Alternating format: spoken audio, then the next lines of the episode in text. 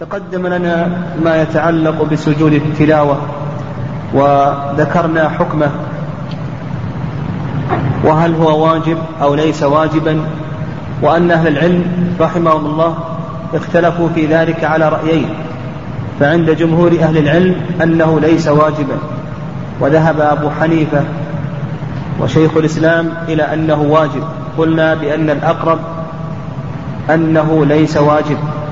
لأن زيد بن ثابت كما تقدم قرأ على النبي صلى الله عليه وسلم والنجم ولم يسجد فيها ومع ذلك أقره النبي عليه الصلاة والسلام. وقال عمر رضي الله تعالى عنه إن الله لم يفرض علينا السجود إلا أن نشاء وأقره الصحابة رضي الله تعالى عنهم. وهل هو صلاة تعتبر له شروط الصلاة أو ليس صلاة إلى آخره؟ قلنا الصواب أنه سجدة مجردة لا تشترط له شروط الصلاة. فيصح أن يسجد وهو غير مستتر أو غير متوضئ أو تلبس بخبث ونحو ذلك.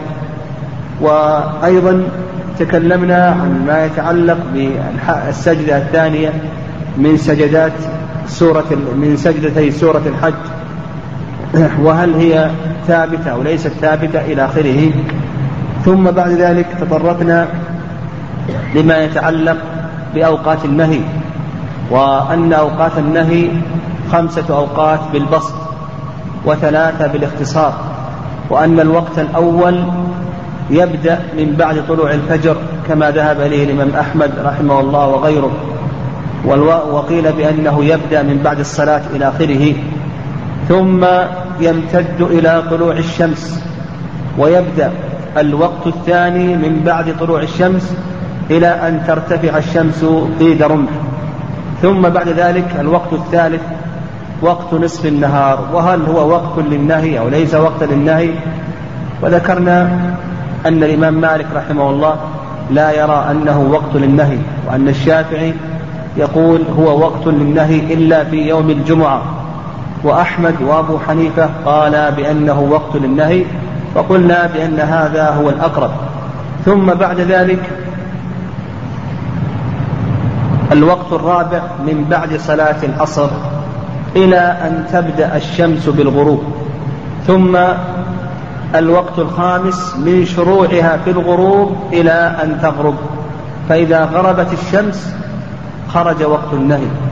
قلنا بأن هذا هو الصواب من قولي أهل العلم خلافا لما ذهب إليه أبو حنيفة ومالك إلى أن وقت النهي يمتد إلى إقامة صلاة المغرب. والصواب أن وقت النهي ينتهي بغروب الشمس. لقول النبي عليه الصلاة والسلام صلوا قبل المغرب صلوا قبل المغرب صلوا قبل المغرب. ثم قال في الثالثة لمن شاء. خشية أن يتخذها الناس سنة إلى آخره. آه ثم بعد ذلك تطرق المؤلف رحمه الله إلى ما يفعل في أوقات النهي إلى آخره. فقال إلا في آية الجماعة إذا أقيمت وهو في المسجد وركعته الطواف بعده والصلاة على الجنازة وقضاء السنن الرواتب في وقتين منها وهما بعد الفجر وبعد العصر. ويجوز قضاء المفروضات. أيضا يقول المؤلف رحمه الله يجوز قضاء المفروضات. المقضيات يجوز فعلها في أوقات النهي. فاستثنى المؤلف رعاية الجماعة إذا أقيمت وهو في المسجد ركعتي الطواف إذا طاف بعد العصر أو بعد الفجر له أن يصلي ركعتي الطواف. أيضا الصلاة على الجنازة له أن يصليها وقضاء السنة الرواتب أيضا له أن يقضي سنة الفجر بعد صلاة الفجر وله أن يقضي سنة الظهر البعدية بعد صلاة العصر. أما سنة الفجر فلأن النبي صلى الله عليه وسلم أقر قيس بن فهد لما رآه يصلي بعد الفجر ركعتين فسأله عن ذلك. فقال هما ركعة الفجر فأقره النبي صلى الله عليه وسلم على ذلك. وأما قضاء السن سنة الظهر البعدية بعد العصر فهذا لفعل النبي صلى الله عليه وسلم. فإن النبي عليه الصلاة والسلام شغله وقت عبد القيس عن سنة الظهر البعدية حتى دخله حتى دخل عليه وقت العصر. فقضاها النبي عليه الصلاة والسلام بعد العصر.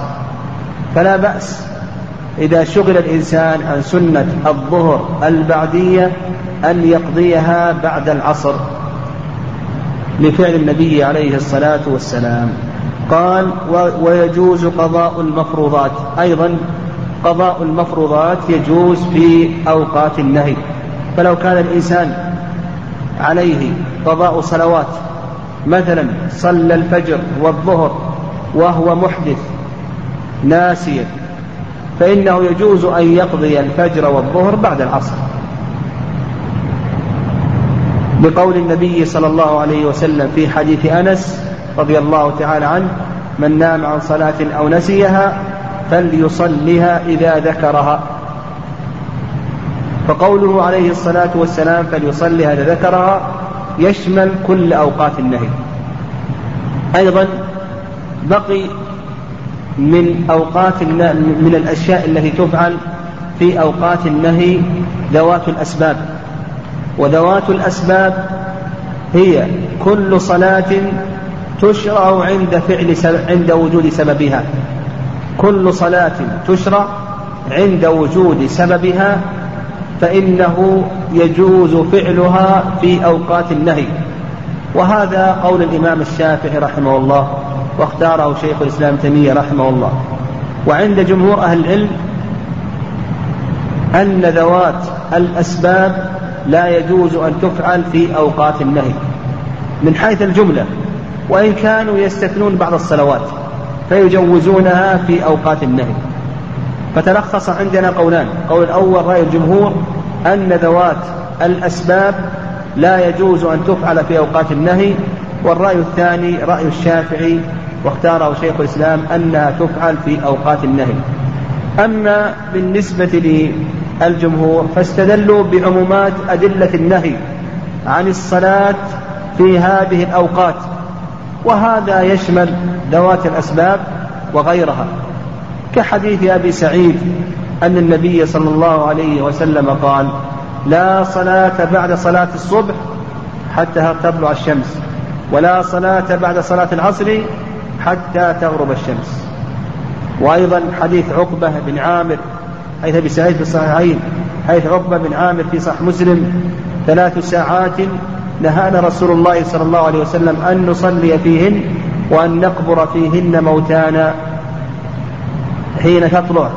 الشمس بازقة حتى ترتفع وحين تتغير للغروب حتى تغرب وحين يقوم قائم الظهيرة. وكذلك أيضا حديث ابن عباس شهد عندي رجال مرضيون وأرضاهم عندي عمر إلى آخره وحديث أبي هريرة إلى آخره. فاستدلوا بعمومات أدلة النهي. والرأي الثاني رأي الشافعي أن ذوات الأسباب تفعل في أوقات النهي لحديث أبي قتادة أن النبي صلى الله عليه وسلم قال إذا دخل أحدكم المسجد فلا يجلس حتى يصلي ركعتين وهذا يشمل كل وقت يشمل ما بعد العصر وما بعد الفجر وهذا الصحيح الحديث في الصحيحين وكذلك أيضا ما تقدم لنا من أمر النبي صلى الله عليه وسلم بالفزع إلى الصلاة حين حصول الكسوف وهذا يشمل كل وقت. وكذلك أيضا ما تقدم من حديث جبير بن مطعم أن النبي صلى الله عليه وسلم قال يا بني عبد مناف لا تمنعوا أحدا صلى وطاف في هذا البيت. في أية ساعة في أية ساعة شاء من ليل أو نهار. وكذلك أيضا ما تقدم من حديث أبي ذر إذا أقيمت وأنت في المسجد فصل ولا تقل إني صليت فلا أصلي. وهذا القول هو الراجح. الراجح أن ذوات الأسباب تفعل في أوقات النهي. لأن عمومات الأمر بذوات الأسباب أقوى من عمومات النهي عن الصلاة عن صلاة ذوات الأسباب في هذه الأوقات. لأن عمومات الأمر عمومات محفوظة لم يدخلها التخصيص. وأما عمومات النهي فقد دخلها التخصيص. فعموم الأمر بذوات الأسباب أقوى من عموم النهي عن ذوات الأسباب في هذه الأوقات. وعلى هذا لو أن الإنسان توضأ بعد العصر فإنه يستحب له أن يصلي ركعتي الوضوء ولو كان في وقت النهي أو بعد الفجر ولو أنه دخل المسجد فإنه يصلي ركعتي تحية المسجد. ولو كسفت الشمس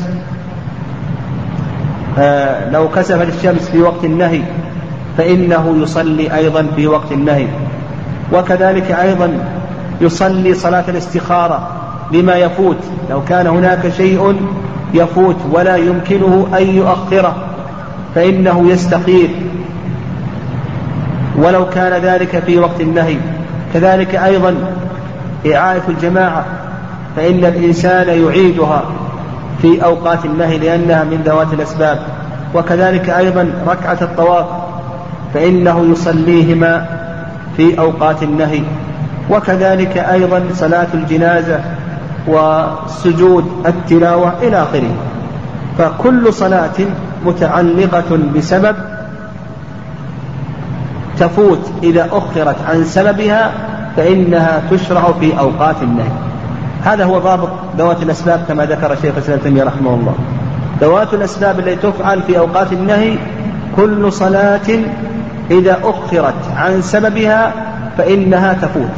فنقول بأنها تشرع في أوقات النهي. أما إذا كانت لا تفوت فإنها لا تشرع في أوقات النهي. مثلا صلاة الاستسقاء. صلاة الاستسقاء صلاة ذات سبب. الناس يستسقون يصلون صلاة الاستسقاء عند وجود سبب الاستسقاء وهو جدب الديار انقطاع الأمطار إلى آخره. لكن لا تفعل صلاة الاستسقاء في أوقات النهي فلا تفعل بعد العصر. لماذا؟ لأنها لو أخرت إلى المغرب لا تفوت. فهم يستسقون في الضحى في الضحى ويستسقون أيضا بعد المغرب. لا حاجة إلى أن تفعل في في بعد العصر. كذلك أيضا صلاة الاستخارة لما لا يفوت. لو أن الإنسان أراد أن يشتري سيارة أو أن يشتري بيتا وهذا هذا الشراء له أن يتأخر بعد غد أو بعد يومين إلى آخره. فنقول لا يفعل صلاة الاستخارة في أوقات النهي. بقي علينا من أوقات النهي إذا دخل وقت النهي والإنسان يصلي. فجمهور أهل العلم رحمهم الله قالوا بأنه يقطع الصلاة. وعند المالكية قالوا بأنه يتمها خفيفة والصواب في هذه المسألة أنه إن صلى ركعة أتم صلاته خفيفة وإن صلى أقل من ركعة فإنه يقطعها لأنه إذا صلى ركعة يكون قد أدرك هذه الصلاة. لقول النبي عليه الصلاة والسلام في حديث أبي هريرة رضي الله تعالى عنه من أدرك ركعة من الصلاة فقد أدرك الصلاة. أيضا من المسائل المتعلقة في أوقات النهي هل النهي للتحريم أو الكراهة؟ نقول بأن النهي النهي في أوقات النهي للتحريم وليس الكراهة لأن هذا هو الأصل في النواهي كما سيأتينا إن شاء الله في أصول الفقه. قال رحمه الله باب الإمامة. روى أبو مسعود البدري رضي الله عنه أن رسول الله صلى الله عليه وسلم قال يؤم القوم أقرأهم لكتاب الله. الإمامة في اللغة القصد. وأما في الاصطلاح فهي ربط صلاة المؤتم بالإمام. يقول في الاصطلاح ربط صلاة المؤتم بالإمام. من الأولى بالإمامة؟ بين النبي صلى الله عليه وسلم ذلك فقال يؤم القوم أقرأهم لكتاب الله. الإمامة أو نقول الأولوية في الإمامة لا تخلو من أمرين. الأمر الأول أن يكون للمسجد إمام راتب. يكون للمسجد إمام راتب. مرتب. إما من قبل الجماعة ارتضوا هذا الشخص أن يصلي بهم أو أنه مرتب من قبل الإمام. من قبل المسؤول من قبل الإمام الأعظم أو نائبه. ونائب الإمام الأعظم اليوم إدارات الأوقاف. فإدارة الأوقاف رتبت هذا الشخص إماما. فنقول هو الأولى بالإمامة ولا يتقدم عليه أحد. لما في حديث أبي سعيد الخدري رضي الله تعالى عنه أن النبي صلى الله عليه وسلم قال ولا يؤمن الرجل الرجل في بيته ولا في سلطانه. وإمام المسجد سلطان في مسجده. فإذا كان مرتبا إما من قبل المسؤول أو من قبل جماعة المسجد فهو الأولى بالإمامة ولا يتقدم عليه أحد. القسم الثاني ألا يكون هناك إمام راتب بأن تكون جماعة منفردة خرجت في سفر. أو هذا المسجد ليس له إمام راتب نريد أن نضع له إماما راتبا. فمن الأولى بالإمامة؟ بينه النبي صلى الله عليه وسلم بقوله يؤم القوم أقرأهم لكتاب الله. فالمرتبة الأولى مرتبة القراءة. فإذا اجتمع عندنا شخصان نقول من الأقرأ منهما؟ فإنه هو الذي يقدم لقول النبي صلى الله عليه وسلم يؤم القوم أقرأهم لكتاب الله. حيث ابن مسعود في مسلم. وأيضا حيث بسعيد في مسلم. أن النبي صلى الله عليه وسلم قال إذا كانوا ثلاثة فليؤمهم أحدهم وأحقهم بالإمامة أقرأهم. فنقول المرتبة الأولى مرتبة القراءة. وما المراد بالأقرأ؟ قول النبي صلى الله عليه وسلم ما المراد بالأقرأ؟ للعلماء في ذلك رأيان. الرأي الأول أن المراد بالأقرأ هو الأجود قراءة. وليس المراد التجويد المعروف بمدوده وغناء وغناته وتشديداته. لا. المراد أن أن أن يأتي بألفاظ القرآن على وفق قواعد اللغة العربية وألا ينحن فيه. فيخرج الحروف من مخارجها ولا يلحن في قراءته ويأتي به على وفق القواعد العربية. هذا هو الرأي الأول. والرأي الثاني أن المراد بالأقرأ هو الأكثر حفظا. وعلى هذا إذا تقدم شخصان ننظر من هو الأكثر حفظا منهما. فإذا كان هذا يحفظ كامل القرآن وهذا يحفظ نصف القرآن فنقول بأن كامل القرآن هو الأقرأ. وهذا القول هو الصواب. هذا القول هو الصواب. بحديث بحديث عمرو بن سلمة رضي الله تعالى عنه أن النبي صلى الله عليه وسلم قال إذا حضرت الصلاة فليؤذن أحدكم وليؤمكم أكثركم قرآنا. فقال النبي عليه الصلاة والسلام وليؤمكم أكثركم قرآنا. فنظروا من هو الأكثر قرآنا. فوجدوا عمرو بن سلمة رضي الله تعالى عنه هو الأكثر قرآنا. أكثرهم حفظا فقدموه يؤمهم وله ست سنوات. المهاجرون الأولون كان يؤمهم سالم مولى أبي حذيفة. وفيهم عمر وأبو سلمة لأن سالم مولى أبي حذيفة رضي الله تعالى عنه أكثرهم قرآنا. فالصواب أن المراد بالأقرأ هو الأكثر قرآنا. فإذا اجتمع عندنا شخصان شخص يحفظ كذا وكذا وشخص يحفظ كذا وكذا فننظر إلى من هو الأكثر قرآنا ونقدمه. قال فإن كانوا في القراءة سواء فأعلمهم بالسنة. هذه المرتبة الثانية. إذا تساووا في القراءة كل منهم يحفظ مثلا نصف القرآن أو القرآن كاملا. ننظر إلى الأفقه. من هو الأفقه منهما؟ والمراد بالفقه هنا معرفة أحكام الصلاة. لأن كون الإنسان يعرف أحكام الصلاة له أثر في إقامة صلاته. فنقول أعلمهم بالسنة. المراد بالسنة هو الفقه. فننظر إلى من هو الأكثر فقها. فإذا كان أحده أحد فإذا كان أحد هذين الشخصين أكثر فقها معرفة لأحكام الصلاة فإنه يقدم. هذه المرتبة الثانية. فأصبحت المرتبة الثانية هي المعرفة بالفقه. قال فإن كانوا في السنة سواء فأقدمهم هجرة. هذه المرتبة الثالثة. إذا تساووا في القراءة في الحفظ وتساووا في الفقه في معرفة أحكام الصلاة ننظر إلى المرتبة الثالثة وهي الأسبق بالهجرة. والهجرة في اللغة الترك والانتقال. وأما في الاصطلاح فهي الانتقال من بلد الشرك إلى بلد الإسلام. فلو كان عندنا شخصان كل منهم يحفظ كذا وكذا من القرآن على وجه السواء وكل منهم يعرف أحكام الصلاة على وجه السواء. ننظر إلى أقدم إلى أقدمهما هجرة. فإذا كان أحدهما هاجر من بلاد الشرك إلى بلاد الإسلام يعني أسلم وأحدهما سبق بالهجرة. من بلاد الشرك إلى بلاد الإسلام فإننا نقدم الأقدم هجرة إذا لم نوجد ذلك وكان في بلاد الإسلام وأسلم وكان في بلاد الإسلام أصلا ومنشأ إلى آخره فإن ننتقل إلى المرتبة الرابعة.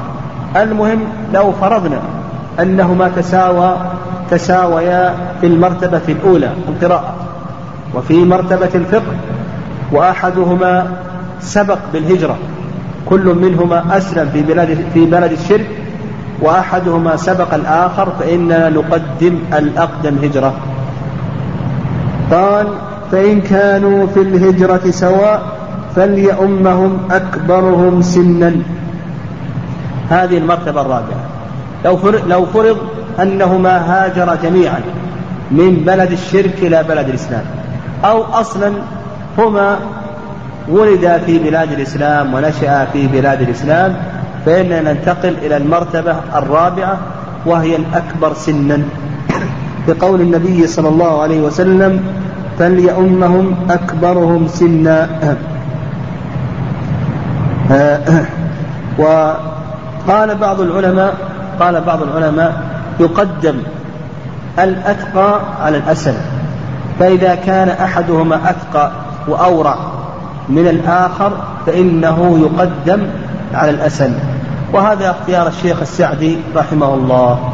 وعلى هذا نقول المرتبة الرابعة الأتقى. فننظر إلى أتقاهما. فإن تساويا في التقى فإننا ننظر إلى مرتبة ننظر إلى مرتبة السن. فالمرتبة الخامسة هي مرتبة السن لقول النبي صلى الله عليه وسلم فليؤمهم أكبرهم سنا. وأيضا قول النبي عليه الصلاة والسلام لمالك بن حويرث ومن معه إذا حضرت الصلاة فليؤذن أحدكما وليؤمكما أكبركما. المرتبة الخامسة قلنا المرتبة الأولى القراءة المرتبة الثانية السنة المرتبة الثالثة الهجرة المرتبة الرابعة التقى المرتبة الخامسة السن المرتبة السادسة من يختاره أكثر الجيران. فننظر إلى اختيار جيران المسجد وجماعة المسجد. فإذا تساووا في هذه الصفات الخمس في هذه المراتب الخمس ننظر إلى اختيار الجيران. فإذا اختار الجيران أحد هذين الشخصين فإنه يقدم. يعني نقدم هذا الذي اختاره أكثر اختاره أكثر الجيران. المرتبة السابعة والأخيرة. إذا تساويا في اختيار الجيران أو أن الجيران لم يختاروا واحدا منهما فإننا نصير إلى المرتبة السابعة والأخيرة وهي القرعة. فنضرب القرعة بينهما. فمن خرجت له القرعة فإنه يكون أحق بالإمامة. قال رحمه الله ولا يؤمن الرجل الرجل في بيته. صاحب البيت أحق بالإمامة ممن حضر. فلو أن شخصا أتى إلى شخص في بيته وأراد الصلاة أراد صلاة النافلة مثلا فنقول الأحق بالإمامة الأحق بالإمامة هو صاحب البيت لقول النبي صلى الله عليه وسلم ولا يؤمن الرجل الرجل في بيته. فهو مقدم. صاحب البيت مقدم على من حضر حتى ولو كان الذي حضر أقرأ منه أو أفقه منه إلى آخره فنقول بأنه مقدم مقدم على غيره. لكن إذا كان الذي حضر أولى منه بالإمامة مقدم عليه بالإمامة لكونه أقرأ أو لكونه أفقه إلى آخره فإنه يستحب لصاحب البيت أن يقدمه. لكن الأصل أن صاحب البيت مقدم في الإمامة على من حضره. قال ولا في سلطانه. وهذا سبق أن أشرنا إليه. آه إمام المسجد سلطان في مسجده فهو أحق أحق بالإمامة. حتى ولو كان الذي حضر وأتم خلفه أقرأ منه أو كان أفقه منه أو كان أتقى منه إلى آخره فنقول إمام المسجد أحق بالإمامة لأنه سلطان في مسجده. وكذلك أيضا الإمام الأعظم. إذا حضر إذا حضر المسجد فإنه أحق بالإمامة لعموم سلطانه وولايته ولقول النبي صلى الله عليه وسلم ولا في سلطانه قال ولا يجلس على تكريمته إلا بإذنه وقال لمالك بن حويرث وصاحبه إذا حضرت الصلاة فليؤذن أحدكما وليؤمكما أكبركما وكانت قراءتهما متقاربة قال ولا تصح الصلاة خلف من صلاته فاسدة. حكم الصلاة على خلف من صلاته فاسدة. ومن صلاته فاسدة آه، آه، تكون صلاة الإمام فاسدة إما من أول الصلاة تكون فاسدة أو أنها تفسد في أثناء الصلاة. يعني الإمام إما أن يبني صلاته على حدث أو أن يسبقه الحدث. تفسد صلاة الإمام إذا سبقه الحدث أو إذا بنى صلاته على حدث. اختل هذا الشرط من شروط صحة الصلاة. يعني اختل شرط من شروط صحة الصلاة. مثل الحدث. فهل تصح صلاة المأمومين أو لا تصح صلاة المأمومين؟ إذا صلى الإمام وهو محدث فلا يخلو من أمرين. لا يخلو من أمرين. الأمر الأول أو أو نقول بأنه لا يخلو من أمور. إذا صلى الإمام وهو محدث نقول لا يخلو من أمور. الأمر الأول ألا يعلم بالحدث إلا بعد نهاية الصلاة. لا يعلم الإمام بالحدث إلا بعد نهاية الصلاة. أكل لحم جزور ثم تقدم يصلي بالناس ونسي أنه أكل لحم جزور أو جهل. يظن أنه ليس لحم جزور فإذا هو لحم إبل فصلى بالناس ولم يعلم إلا بعد نهاية الصلاة. فنقول بأن صلاة الإمام باطلة ويجب عليه أن يعيد الوضوء والصلاة وأما بالنسبة لصلاة المأمومين فصحيحة. ويدل لذلك حديث أبي هريرة في الصحيح في صحيح البخاري أن النبي صلى الله عليه وسلم قال يصلون لكم. فإن أصابوا فلكم ولهم وإن أخطأوا فلكم وعليهم يصلون لكم فإن أصابوا فلكم ولهم وإن أخطأوا فلكم وعليهم. وأيضا عمر رضي الله تعالى عنه صلى بالناس وهو جنب ولم يذكر إلا بعد نهاية الصلاة. فأعاد ولم يأمر الناس بالإعادة. وكذلك أيضا عثمان رضي الله تعالى عنه صلى بالناس وهو جنب ولم يذكر إلا بعد نهاية الصلاة فأعاد ولم يأمر الناس بالإعادة. فنقول إذا كان الإمام لا يعلم بالحدث أو لم يعلم بالحدث حتى انتهى من صلاته فنقول بأن صلاته صحيحة. الحالة الثانية أن يعلم بالحدث في أثناء الصلاة.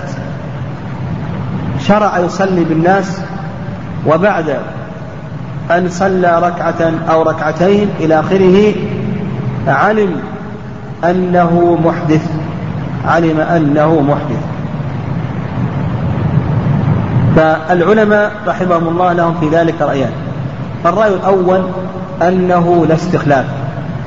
أنه لا استخلاف وعلى هذا تبطل صلاة الإمام باطلة وتبطل صلاة المأمومين. فيقولون إذا علم بالحدث في أثناء الصلاة فلا استخلاف. يجب عليه أن يخرج من الصلاة الإمام. وكذلك أيضا بالنسبة للمأمومين تبطل صلاتهم. وهذا هو المشهور من مذهب الإمام أحمد رحمه الله. والرأي الثاني أن صلاة الإمام هي الباطلة لأنه بناها على حدث. وأما بالنسبة لصلاة المأمومين فصحيحة. صلاة المأمومين صحيحة بما تقدم من الدليل على ذلك. من قول النبي صلى الله عليه وسلم يصلون لكم فإن أصابوا فلكم ولهم وإن أخطأوا فلكم وعليهم. وكذلك أيضا ما تقدم من أثر عمر عثمان أنهما لم يأمر الناس بالإعادة فالصواب أن صلاة المأمومين صحيحة وحينئذ يخلف الإمام الإمام يخلف بالناس من يتم بهم الصلاة كما فعل عمر رضي الله تعالى عنه لما طعن لما طعن عمر رضي الله تعالى عنه ولم يتمكن من إكمال الصلاة استخلف عبد الرحمن بن عوف فأكمل بالناس. القسم الثالث القسم الثالث أن يبني الصلاة على طهارة لكن يسبقه الحدث في أثناء الصلاة. في أثناء الصلاة يحدث الإمام. فالخلاف في هذه المسألة كالخلاف في المسألة السابقة ونقول الصواب في ذلك أن صلاة المأمومين صحيحة لما تقدم من الدعاء ذلك والإمام يجب عليه أن يخرج ولا يجوز له أن يستمر في صلاته ويستخلف بالمأمومين شخصا يصلي بهم فإن لم يستخلف شخصا يصلي بهم فللمأمومين أن يستخلفوا شخصا يصلي بهم. ولهم أن يتموها فرادا. لهم أن يقدموا شخصا يصلي بهم ولهم أن يتموها فرادا. والأحسن أن الإمام يستخلف بهم من يصلي كما فعل عمر رضي الله تعالى عنه لما طعنه أبو لؤلؤة المجوسي. لو أن الإمام استمر في صلاته بعد أن سبقه الحدث أو بعد أن علم أنه محدث استمر في صلاته ولم يخرج نقول بأنه يأثم نقول بأنه يأثم. وأما بالنسبة لصلاة المأمومين فصحيحة لما تقدم نشرنا إليه من حيث أبي هريرة رضي الله تعالى عنه أن النبي صلى الله عليه وسلم قال يصلون لكم فإن أصابوا فلكم ولهم وإن أخطأوا فلكم وعليهم. نعم. آه هذا بالنسبة لما يتعلق بصلاة الإمام المحدث. أيضا مسألة أخرى صلاة الإمام الذي عليه خبث عليه نجاسة يعني في ثوبه في ثوبه نجاسة ولم يعلم بها.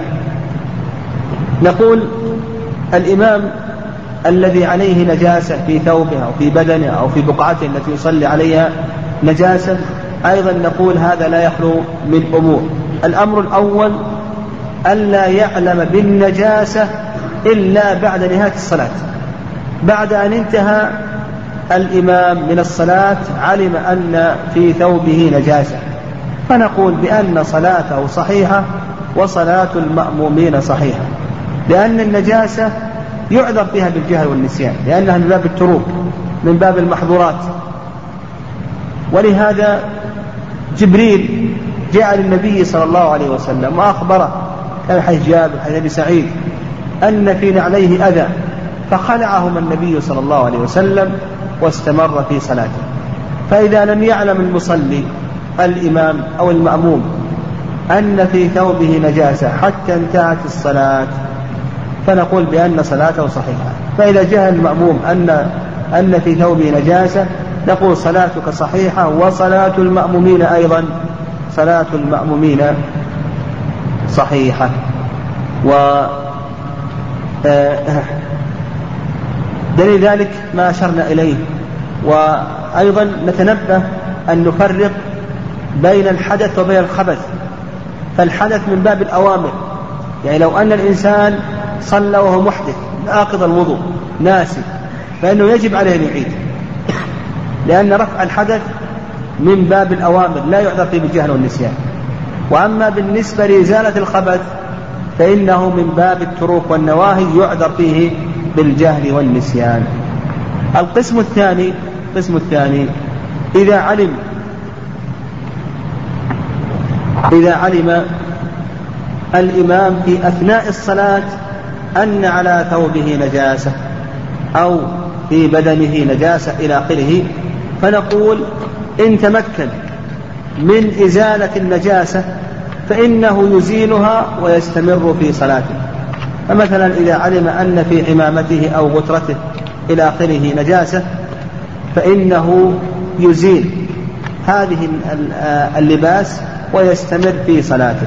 هذا إذا تمكن. أما إذا لم يتمكن من إزالته كما لو كان في ثوبه إلى آخره وليس عليه ثوب آخر يستر عورته فنقول بأنه يخرج. وأما بالنسبة للمأمومين فإن صلاتهم صحيحة فيستخلف بهم يستخلف بهم أو يخلفون شخصا يتم بهم الصلاة.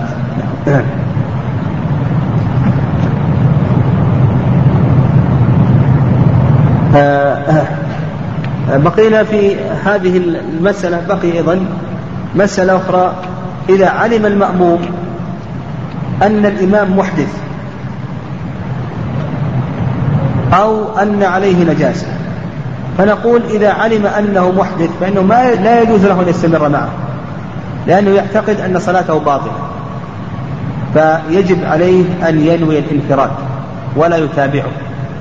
لا يتابعه إذا علم أنه محدث علم أن هذا الإمام قد انتقض وضوءه بأكل لحم جزور مثلا فإنه لا يتابعه ويجب عليه أن ينفرد. ويتم صلاته منفردا. أما إن علم المأموم أن على ثوبه نجاسة على ثوب الإمام نجاسة إلى آخره فنقول يتابعه ويصلي معه وصلاة كل منهما صحيحة. لأن الإمام معذور بالجهل هنا. الإمام معذور بجهل هذه النجاسة ونسيانها. فصلاته صحيحة ما دام أنه ناس أو جاهل. أما بالنسبة للحدث فنقول بأنه لا يعذر فيه. لا بد أن يعيد الصلاة. فالمأموم ما دام أنه يعلم أنه محدث فإن صلاة الإمام باطلة وحينئذ لا يتابعه على ذلك.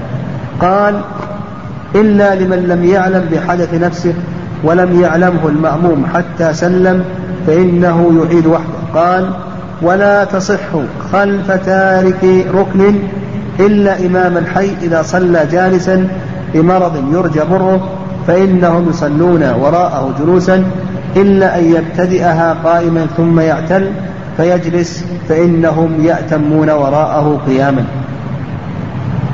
الإمام إذا كان تاركا لركن من الأركان. فنقول بأنه لا يخلو من أمرين. الأمر الأول أن يكون هذا الركن المتروك ركوعا أو سجودا. الإمام لا يستطيع أن يركع لمرض في ظهره مثلا. لا يستطيع أن يسجد لمرض في رأسه أو عينه. لا يتمكن من السجود ولا يتمكن من الركوع. يوم إيماء بالركوع أو بالسجود كما يأتينا في صلاة المريض. فهل تصح الصلاة خلفه أو لا تصح الصلاة خلفه؟ نقول بأن أكثر أهل العلم قالوا لا تصح الصلاة خلفه.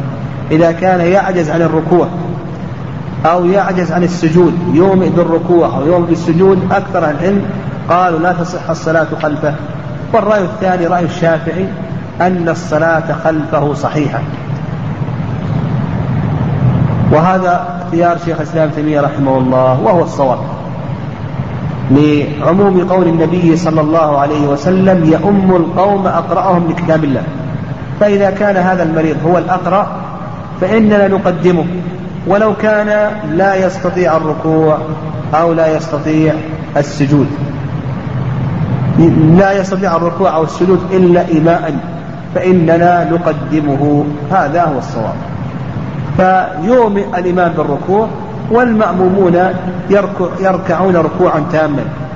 ويومئ الإمام بالسجود والمأمومون يسجدون سجودا كاملا القسم الثاني أن يكون الإمام عاجزا عن ركن القيام. الإمام عاجز عن ركن القيام. فقال المؤلف رحمه الله إلا إمام الحي إذا صلى جالسا لمرض يرجى برؤه فإنهم يصلون وراءه جلوسا. يقول المؤلف رحمه الله تصح إمامة العاجز عن القيام بشرطين. الشرط الأول أن يكون الإمام الراتب أن يكون الإمام الراتب. الشرط الثاني الشرط الثاني أن يرجى زوال هذه العلة منه أن يرجى زوال هذه العلة منه. فيشترط شرطان. الشرط الأول أن يكون الإمام الراتب والشرط الثاني أن يرجى زوال هذه العلة منه. وعلى هذا إذا كان الإمام الراتب إمام المسجد إمامنا إمام المسجد الراتب. أصابه كسر في رجله فأصبح لا يستطيع القيام. الآن المرض يرجى زواله أو لا يرجى زواله؟ يرجى زواله. فنقول تصح إمامته لأنه توفر فيه الشرطة الشرط الأول أنه الإمام الراتب والشرط الثاني أنه يرجى زوال هذه العلة. فتصح الصلاة. يصح أن, أن, أن نصلي خلفه. لكن هل نصلي هو يصلي جالسا الآن لكن هل نصلي خلفه جلوسا أو نصلي خلفه قياما؟ قال لك المؤلف رحمه الله ماذا قال؟ فإنهم يصلون وراءه جلوسا إلا أن يبتدئها قائما ثم يعتل فيجلس فإنهم يأتمون وراءه قياما. الإمام إن افتتح الصلاة جالسا فإننا نصلي خلفه جلوسا. نفتتحها جالسا نصلي خلفه جلوسا. وإن افتتحها قائما ثم أصابه مرض وما استطاع القيام فإننا نصلي خلفه قياما. ودليل ذلك دليل ذلك في حديث عائشة رضي الله تعالى عنها لما أما النبي صلى الله عليه وسلم الصحابة رضي الله تعالى عنهم لما جحش عن فرسه. وأما النبي صلى الله عليه وسلم الصحابة وكان قد افتتح الصلاة جالسا أشار إليهم النبي صلى الله عليه وسلم بالجلوس. وقال وإذا صلى جالسا فصلوا خلفه جلوسا أجمعون. ولما مرض النبي عليه الصلاة والسلام في حيث عائشة وأمر أبا بكر أن يصلي بالناس فوجد النبي عليه الصلاة والسلام من نفسه خفة فخرج خرج وأكمل الصلاة. فكان النبي صلى الله عليه وسلم يصلي جالسا والصحابة يصلون خلفه قياما. لماذا؟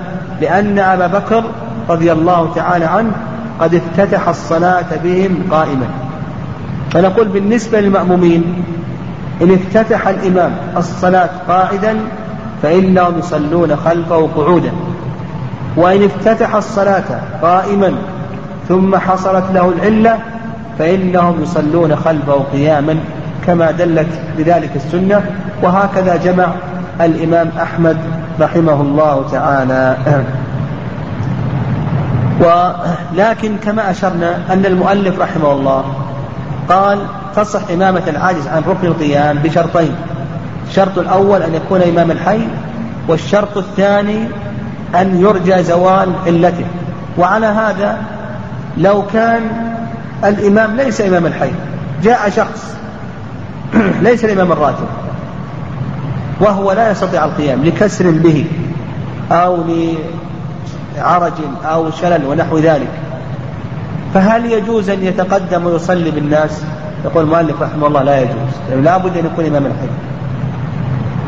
أيضا لو أن إمام الحي كبر وأصبح لا يستطيع القيام فهل يجوز أن يتقدم بالناس؟ لا يجوز لأن هذه العلة لا يرجى زوالها. علة السن هذه لا يرجى زوالها. والرأي الثاني أنه لا يشترط شيء. الرأي الثاني رأي أبي حنيفة